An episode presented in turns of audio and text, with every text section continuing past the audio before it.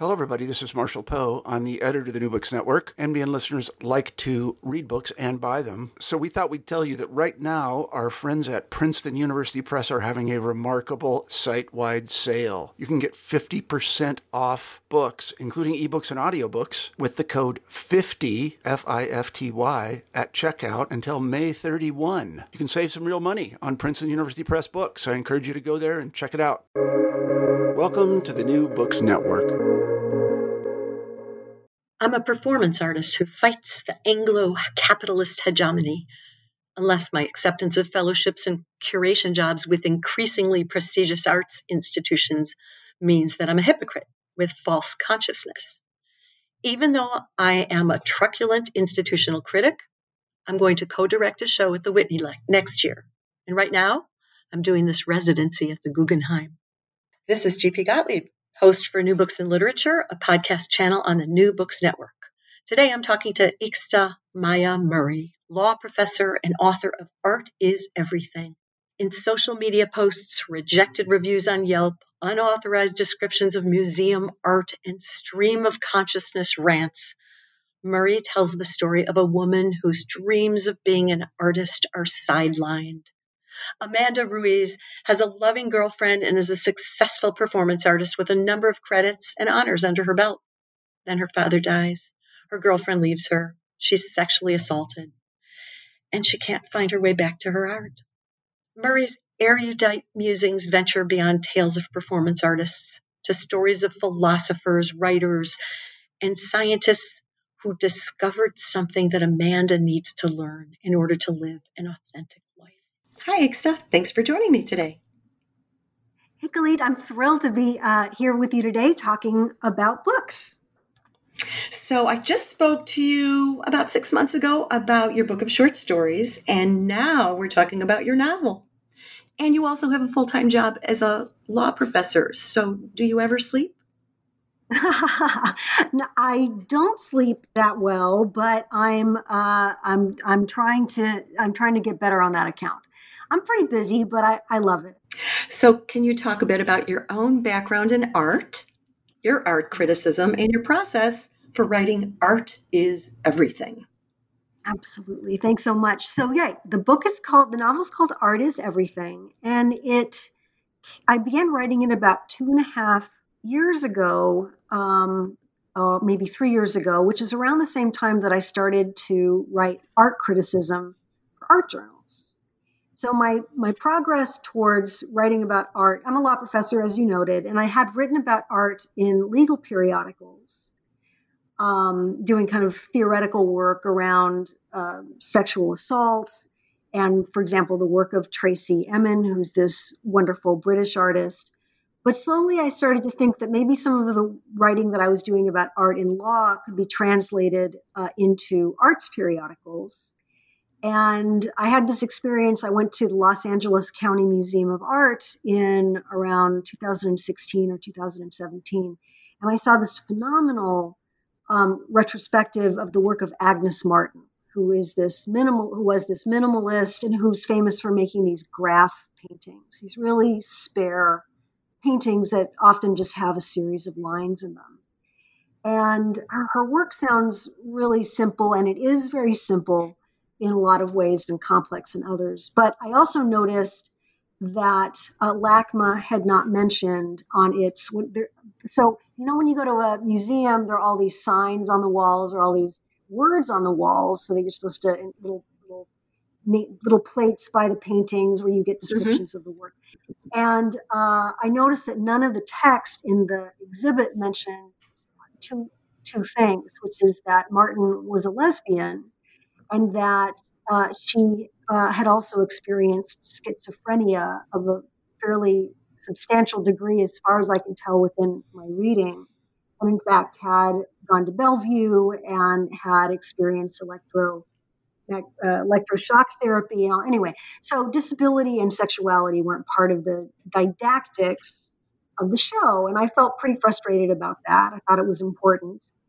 And um, so I wound up writing an essay about art criticism, an arts criticism essay that I wound up uh, uh, sending to a magazine called Artillery Magazine, a wonderful magazine here in Los Angeles, whose editor uh, is uh, Tulsa Kinney, and she wound up taking it, and that began my my life as an art critic, which has just added so much richness uh, to my everyday experience.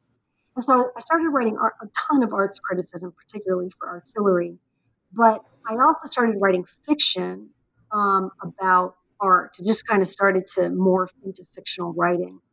And the writings of uh, my art criticism, which turned into fiction, later turned into art. Oh, and so is that how Amanda was born, your protagonist? Yes, Amanda is uh, a performance artist and a conceptualist. So, a performance artist, I mean, these things sometimes belie um, finite description or definition, but a performance artist, in, in my understanding of it, uh, performs often with their body um, uh, before an audience. They're not entertaining you, they're elaborating upon an idea or an emotion. Um, there's often some shock value, which is can be very enriching. Uh, it, performance art takes on many different forms. So she does that. Uh, she she does what she calls a, a critical race um, um, burlesque show, which uh, I stole from uh, Xandra Ibarra, who's a, a, a Chicana artist uh, who works sometimes in Los Angeles. Anyway, so she's this performance artist who does these kind of out there, really extreme performances, and she also considers herself herself a conceptualist, by which I mean um, that coming up with a concept itself and, and expressing it in some way, not necessarily in material form, is itself uh, making art. So she's really kind of out there uh, as an artist, but uh, it can't be said that she is financially successful or, in fact, has really penetrated the higher temples of the art industrial complex. And it's so she's kind of operating on the fringes of the art world and making mm-hmm. incredible art. That's that's a character, uh, Amanda Ruiz, a bisexual Chicana performance artist conceptualist. So you said in in your answer to the previous question that you started you noticed that it was never mentioned that an artist was a lesbian, and mm-hmm. Um, mm-hmm. Agnes Martin. Right.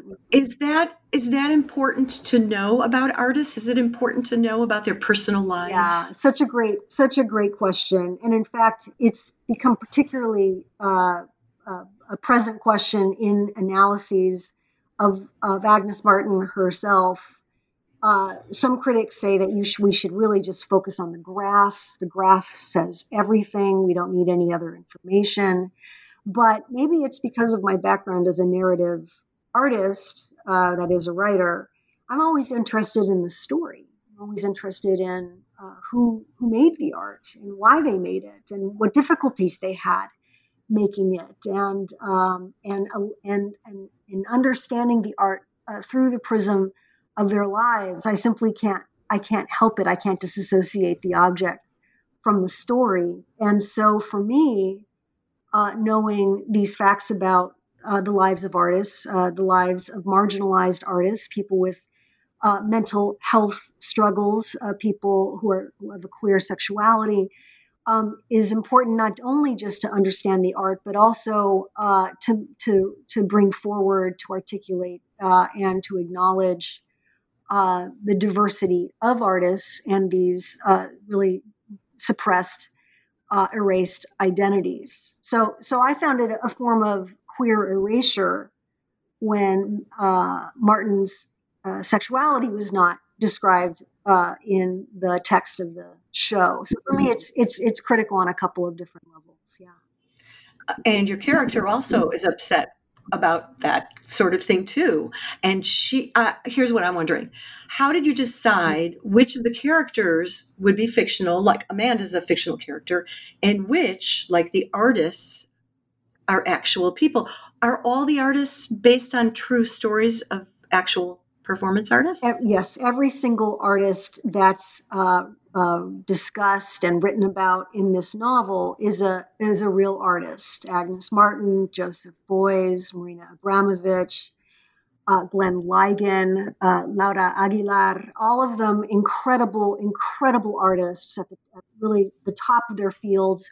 Also, some lesser known um, artists, like this one incredible artist named Lindsay Tunkel, uh, who's a conceptualist and performance artist, who I met at the Hammer uh, when she was selling these uh, crazy perfumes that she named after. Um, terms associated with the apocalypse. I mean, so yeah, all the artists are real, and it's Amanda herself is uh, in, her relationships and the people in her world who are fictional. Wait a second. So you included pictures of some of her art, Lindsay. Turkle's Tunkel's art. Yeah. This she was the perform, performance artist who was dunking her head into a bowl of water while singing. Singing, right? I will always what, love you. Yeah. I will always love you. Well, what about Lindsay Tunkel's art was so provocative to Amanda? Was it because it was provocative to you? Yes. Um, okay. Yeah, Amanda is a braver version of myself uh, because uh, she continues making art uh, or trying to, even when um, her whole life collapses. Whereas um, I'm not as, I haven't been as stalwart as she is.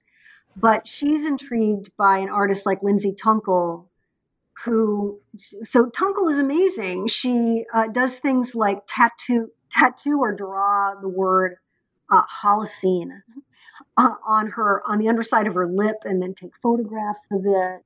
And uh, like I said, she makes these crazy perfumes uh, and she designs tarot cards and she'll design these uh, performance art actions based on calling uh, a lover who no longer wants to talk to her uh, time and time again as she's driving towards this person across California. And so it's it's the intensity, it's the intensity of the art and the intensity of the artist. Uh, the the idea that Amanda really wants to be in the presence of an artist who is hooked into the life force and hooked into things that are uh, vivid and even painful. And Lindsay Tunkel most certainly is. I recommend uh, her work to everyone who is listening to us today. Uh, you can find it on Vimeo and assorted other uh, platforms. It's really wonderful. Hey, it's Kaley Cuoco for Priceline. Ready to go to your happy place for a happy price? Well, why didn't you say so? Just download the Priceline app right now and save up to 60% on hotels. So, whether it's Cousin Kevin's Kazoo concert in Kansas City, go Kevin, or Becky's Bachelorette Bash in Bermuda, you never have to miss a trip ever again. So, download the Priceline app today. Your savings are waiting. Go to your happy place for a happy price. Go to your happy price, Priceline. What defines someone as an artist? Is it their training, because they say they're artists, or because they earn money from their art? Mm-hmm. It better not be because they earn money from it, because then I'm in a lot of trouble, and so is Amanda.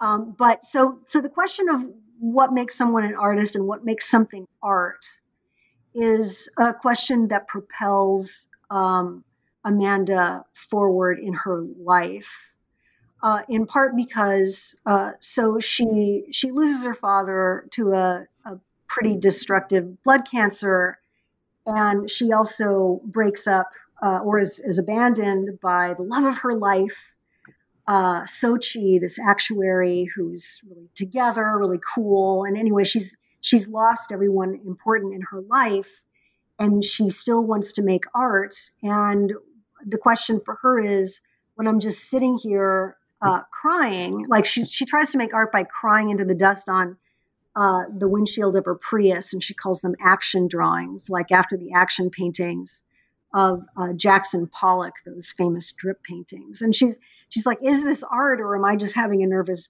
breakdown?" And uh, it, it is it is that's her that's her uh, way of trying to keep connected to her art practice and also ask important questions about what it means to be alive and how uh, one should live. Well, as an as an art critic, can you differentiate art from uh, suffering and from mm-hmm. what everything else out there? Mm-hmm. Uh, so I so as an art critic and as a human being, I certainly can. Uh, I know that there are spaces where suffering uh, uh, does not ennoble, suffering does not lead to creation, suffering does not uplift or do anything else except for hurt, and that there's another space where that is generative, in uh, even if it's painful, uh, and that is you know bent on creation. Uh, and these things really can uh, be divorced from each other. Um, but a very fertile question is uh, can we make art from these spaces in our life that we would otherwise write off as uh, null, uh, void, um, dead, deadening. And it's uh, her effort to revitalize um, her life from this from this anguish um, that that leads her to attempt to make art out of out of her reactions to that which is painful in, in the world. And she's suffering. She she suffers after the breakup when so she breaks up with her, and she suffers uh, from when her father dies, and she suffers from being sexually assaulted. Mm-hmm. And she makes art each time. Every time she makes art. That's why she's the coolest because she, for some reason, doesn't just get into a fetal position. She keeps on creating, uh, like many great artists uh, do. And um, it, is that stamina and that tenacity uh, that I admire so much, and that that is has been reflected in the lives of other women artists who, who I'm, you know, the most interested in, probably like Tracey Emin, who was raped at the age of 13, uh, who experienced several abortions that uh, uh, that were necessary for her, uh, but that she also found um, maybe psychologically destructive. Like Mickalene Thomas, the great Black American uh, lesbian painter, photographer, and installation artist. Um, who uh, lost her beloved mother, who was a muse to her and one of her subjects. And both of these artists, when faced with uh, these catastrophes, had something within them that allowed them to make art in reaction uh, to those losses. And and uh, and there's something to learn in that uh, for me and perhaps for other people as well. When how can we create out of that which would otherwise uh, ruin us? Mm-hmm. Can we talk a bit about how Amanda reacts to the exhausted guard at the Museum of Modern yeah. Art and how and how that leads to her falling in love again? Y- yes. Or thinking she's fallen in love again. Yeah, she does. She does fall in love. I mean, we can get into a long question of what is self interest and what is love. Um, but uh, so I was at the Museum of Contemporary Art in New York uh, now many years ago, and I found this. So I walk into this room. It was completely based on my own experience in, in part. I walk into this room uh, where there there's uh, there's a one man, uh, a, security guard. He's a black man, and he is just standing there. And there's a sort of a silver thing at his feet and everyone else in the room um, was white. I'm Mexican American. Everybody else appeared to be of Anglo ancestry. And nobody was looking at him, and he just seemed to be staring out into space. So I walk up to him and I'm like, "Hey, what's going on? What is this?" And he says, "I,", I he says, "I don't know. It's it's art." And so I look down, and it's this little steel weight, and I found that it was attached uh, to a plastic filament, a string that went all the way up to the ceiling. And I said, "Do you stand here all day looking at this at this string?" And he says, "Yes, I have to because otherwise people would walk into it." And um, I said, "How does that how does that work for you?" And he says, "At the end of the day, I have to soak my feet." And um, it it was pretty evident to me that he had been assigned a task that uh, was not was that no one should be assigned to do. Uh, that is to stare at, to stand in one place, uh, to stare at an invisible string, and to have no one talk to you uh, or even seem to notice you. And it just struck me, and I'll talk about what the art is in a second. Uh, and it just struck me about um, how we walk into the, these museums in order to be transported and to connect to the life force and to learn something but that within every room uh, there are conditions of inequality and even a kind of violence in some in some cases if you if you could define uh, being required to stand uh, for many hours a day looking at uh, an invisible string uh, while people ignored you as a as a form of bodily and psychic violence. And so um, and, and, yet we are being trained uh, through these these art institutions to look away from the suffering and towards these multi-million dollar works of art which is a which is a very uh, um, negative form of social conditioning, which is the kindest way that I can put that. And so the art turned out to be a work called uh, Untitled by an artist named Robert Barry. And he, he made it in the 1960s. And, uh, and it's just, again, this, is, this metal weight attached to a plastic string that goes all the way up to the ceiling. And Barry said that he wanted to make art that was about nothing uh, because he thought that nothing was the most important idea in the world. I might be mangling his quote, but it was something something to that effect. And it occurred to me that it might be great for artists to um, uh, make art about nothing, and it might be great for art lovers to waft around. Oh, the, the Museum of Modern Art, Modern, Modern Art. I apologize. It was MoMA in New York. I said MoCA such an Angeleno anyway. So it might be great for people to waft around MoMA, contemplating nothing and the, the history of art, as according to Robert Barry, but that it's not good for nothing to be uh, imposed upon uh, a person as a condition of work. And, and that's how I saw uh, what was going on with this garden. So I wound up writing the story about Amanda who's trying to have this conversation with this guard but feels weird, like she doesn't want to impose. She thinks that maybe she's exploiting him or embarrassing him.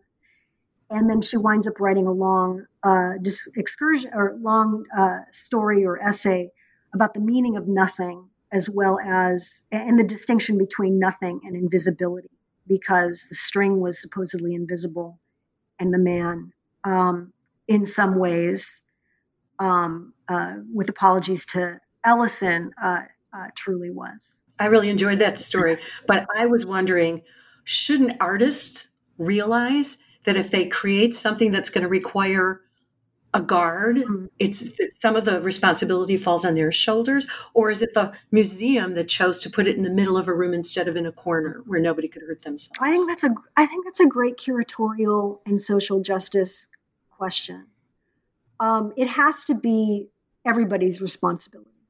It has to be everybody's responsibility. It has to be the responsibility of the institute because no one, no one uh, um, vector is going to take care of this. It has to be the responsibility of the institution. It has to be the responsibility of the artist. It has to be the responsibility of the people who go uh, to the museum and the people who write about it. Uh, I also have a question.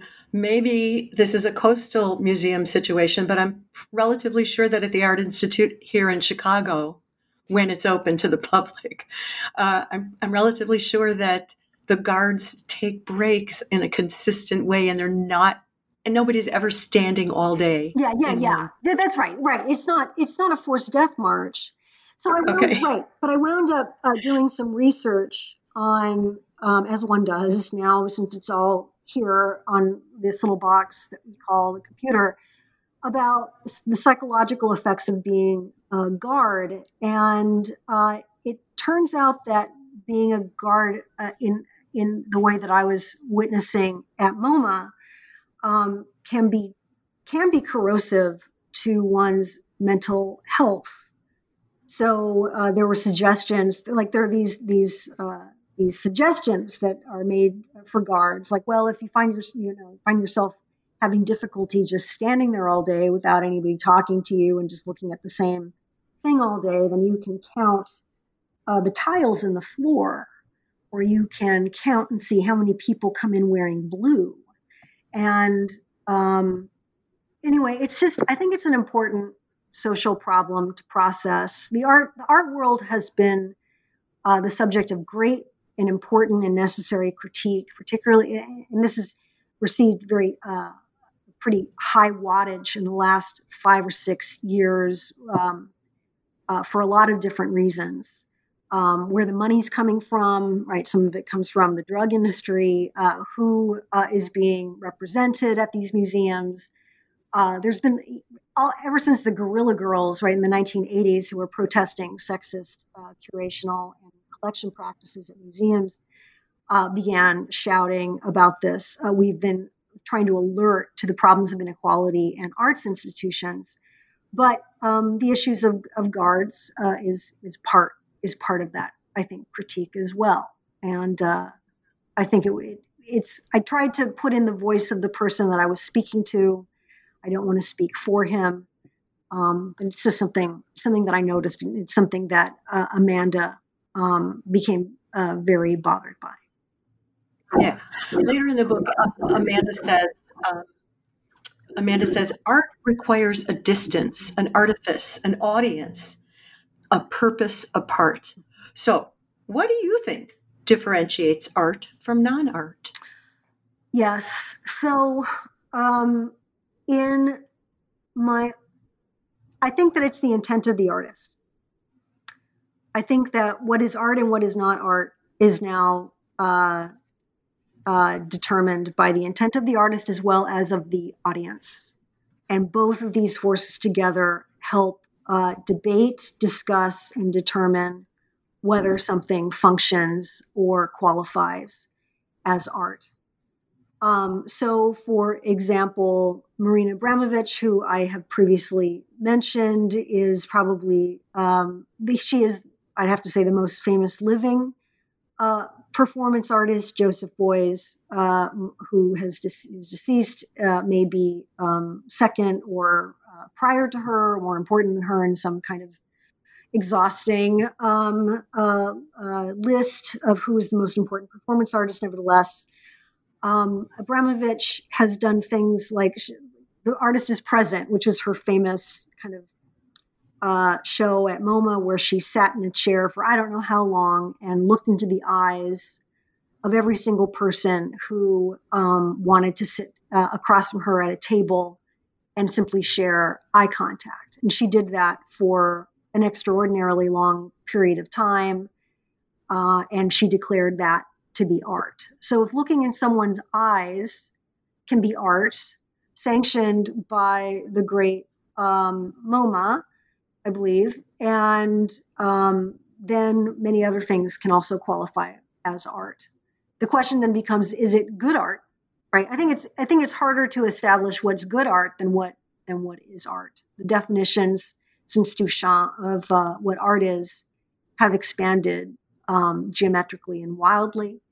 Um, but what is what is good and uh, for me the definition of what is good art is that which that which communicates that that which inspires an idea or a feeling. Hmm. I I, uh, I can only say it about music, and for me, what is good music is music I like. Mm-hmm. So right. right. I think that that's probably we're saying most people. We're saying the same thing. Yes. Yeah. so, Ixta, this is two books in one year. Within a year, I'm wondering what's next for you. Mm-hmm. So, um, uh, I I'm writing about a couple. I'm writing t- uh, two different books. Um, one is so I found out a couple years ago that there had been a um, nuclear uh, reactor meltdown in Simi Valley, about half an hour from where I live. In mm. um, what was it? Yeah, ni- the late 1950s, I believe, and that it had never been properly cleaned up. And so there's ra- radionuclide contamination in uh, Simi Valleys. There's this area called Santa Susana. Uh, there was this big uh, experimental nuclear reactor facility there that was operating for many years. And uh, um, there have been uh, cancer clusters that erupted around there. And I decided that I would write a novel around um, this, this space that had been abandoned, like so many other places, uh, by the government, and um, to t- tell the stories of the people who had worked there. So I'm working on that book, and I'm also working on another book about. Uh, I know, I know this is probably you can guess this one. Asteroids. About apologies, is my little dog Babs. just fussing. Um, I'm writing about asteroids and about a woman who uh, is a radar astronomer whose job is uh, to detect um, uh, dangerous near Earth objects. Hmm. So yeah, Sounds. This one sounds really cool. They all sound, both sound cool. super. Can't wait. Yeah, it's pretty basic. So good luck to you. Happy writing, happy reading. Hope this is a year of, uh, all- hope 2021 is a wonderful year for us all. Galit, I, I just I thank you so much uh, for speaking with me, and I wish you health and joy. And thank you for joining me. Again, this is GP Gottlieb, author of the Whipped and Sipped Mystery Series and host for New Books in Literature, a podcast channel on the New Books Network. Today I've been talking with Ixta Maya Murray about her fascinating novel, Art is Everything. Hope all of you listeners are able to lose yourself in a good book today and tomorrow too. Happy reading.